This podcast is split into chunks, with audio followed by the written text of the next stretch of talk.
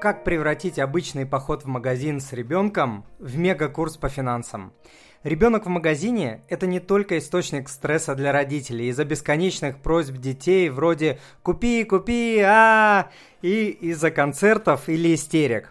Поход в магазин может стать мощным инструментом финансового обучения и профилактики поведения детей. Вот она реальная жизнь, реальные деньги, реальные товары, реальные люди, реальный выбор – Всем привет, меня зовут Тимур Мазаев, я автор проекта moneypapa.ru, а также YouTube, Instagram и Facebook каналов о семейных финансах. Я финансист с 20-летним стажем, а также отец двух дочерей. Если вам понравится данный подкаст, то, пожалуйста, подпишитесь на мой канал и оставьте свой отзыв на iTunes или Google подкастах. Или просто пришлите мне электронное письмо с вашим отзывом. Я читаю все отзывы лично. Заранее большое спасибо. Смотрите полную версию сегодняшнего подкаста и скачайте все полезные материалы, о которых я буду сегодня говорить, по ссылке в описании подкаста. Итак, вот несколько рекомендаций, как превратить обычный поход в магазин в мощнейший курс финансового обучения детей. Лучший способ научить ребенка грамотно делать покупки в магазине – это быть хорошим примером. Поэтому делайте покупки со списком. Мало того, это статистически сократит на 20-30% ваши траты, но и научит э, вашего ребенка делать покупки не хаотично и спонтанно, а согласно плана. Эта привычка сэкономит вам и вашим детям сотни тысяч долларов в течение жизни. Идеальным определением суммы покупок является бюджет. То есть вы получаете сумму, которую можете потратить в магазине не исходя из того, что вам нужно купить, а исходя из того, какой у вас бюджет. И если какие-то покупки в него не влезают, вы креативите, то есть часть покупок переносите, ищете более дешевые альтернативы или просто отказываетесь от тех или иных покупок на какое-то время. Ребенку достаточно будет сказать, что у вас такая-то сумма денег, и вы включаете в список сначала необходимое, а потом желаемое. Возьмите в магазин только ту сумму, которую планируете потратить. Кстати, кому интересно, в полной версии подкаста я дам ссылку на первый бюджет ребенка от MoneyPapa который вы сможете скачать бесплатно. Далее, объясняйте ваш выбор. Перед тем, как вы положите какой-то товар в корзину, объясните вашему ребенку, почему вы предпочитаете именно этот товар десяткам аналогичных. Примерами объяснений могут быть оптимальная цена, экономия, лучшая цена в пересчете на килограмм, литр или штуку, меньшая цена за такое же количество, например, э, при покупке дженериков, диетические предпочтения, полезность и так далее. Что еще? Позволяйте ребенку покупать в магазине то, что он хочет, из разрешенных родителями товаров, конечно же, используя заработанные или полученные другим путем деньги, например, в качестве подарков от бабушек и дедушек. Помогайте сделать выбор, но не диктуйте его. Например, Моя семья не ест чипсы и всякие батончики, поэтому дети не могут потратить на них свои деньги. Вариант «это мои деньги, как хочу, так и трачу» в моей семье будет возможен только по достижении ребенком 18 лет.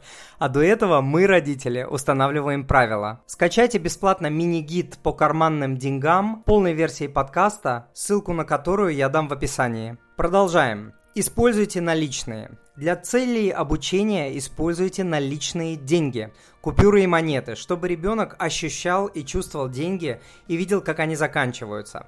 В старших классах можно будет для обучения использовать уже дебетовые карты. Кредитные карты для обучения детей использовать не следует. Ведь чтобы понять, что плохо прыгать с пятого этажа, не обязательно пробовать это делать. Двигаемся дальше. Магазин – это идеальное место, чтобы объяснить ребенку разницу между желаниями и потребностями. Абсолютно нормальным ответом на бесконечное «хочу, хочу, хочу» будет ответ «мы покупаем только то, что у нас в списке», а то, что ты хочешь, мы купим в следующий раз. Например, частично используя карманные деньги ребенка. В полной версии подкаста я дам ссылку на статью «Разница между желаниями и потребностями». Далее, считайте стоимость покупок.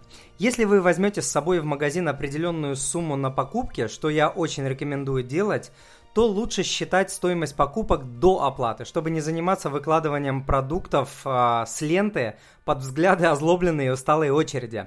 Лучше считать стоимость во время складывания покупок в корзинку или тележку. Для этого подойдет лист бумаги и ручка или калькулятор на мобильном телефоне. Позвольте вашему ребенку быть свидетелем этого подсчета, если он пока не умеет считать, или же делегируйте ему этот процесс, если он считать умеет. Еще важный момент. Объясняйте ребенку стоимость на единицу, то есть на килограмм, на литр, на штуку. Так он научится быстро определять большую накрутку за упаковку и бренд и делать более правильный выбор. Объясняйте разницу между брендированными товарами и дженериками. Если же вы делаете выбор в пользу более дорогого товара, Объясняйте свой выбор ребенку. Кому интересно, в описании я дам ссылку на статью «Как экономить деньги в магазине». Далее, считайте стоимость выгоды. Показывайте ребенку ту выгоду, которую вы получаете, используя акции, купоны, скидки, делая более выгодный выбор, приобретая большее количество за меньшую цену и так далее. Что еще? Дайте ребенку возможность самостоятельно оплатить ваши и его товары и посчитать сдачу. Пусть самостоятельно общается с кассиром и решает сначала с вашей помощью, конечно, возникающие во время оплаты вопросы, такие как не хватает денег, не взвешен товар, э, проверка сдачи и так далее. Продолжаем.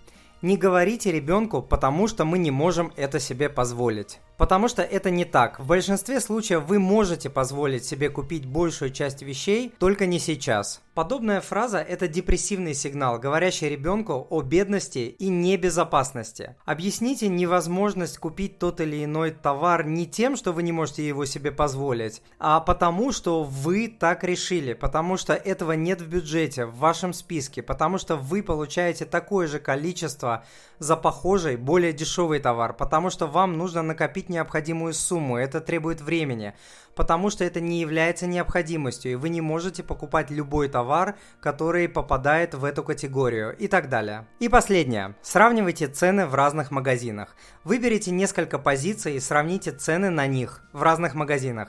Объясните разницу и то, почему вы покупаете некоторые товары по более дорогой цене. Например, нет возможности ездить за покупками в разные магазины. Разница незначительна. Время на поездку в другой магазин очень затратно и так далее. Друзья, если сегодня вы услышали что-то полезное, то, пожалуйста, подпишитесь на мой канал и оставьте отзыв на iTunes или в Google подкастах.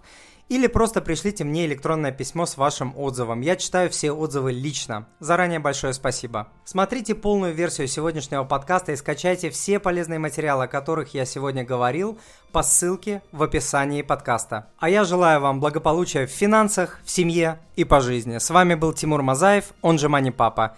До встречи!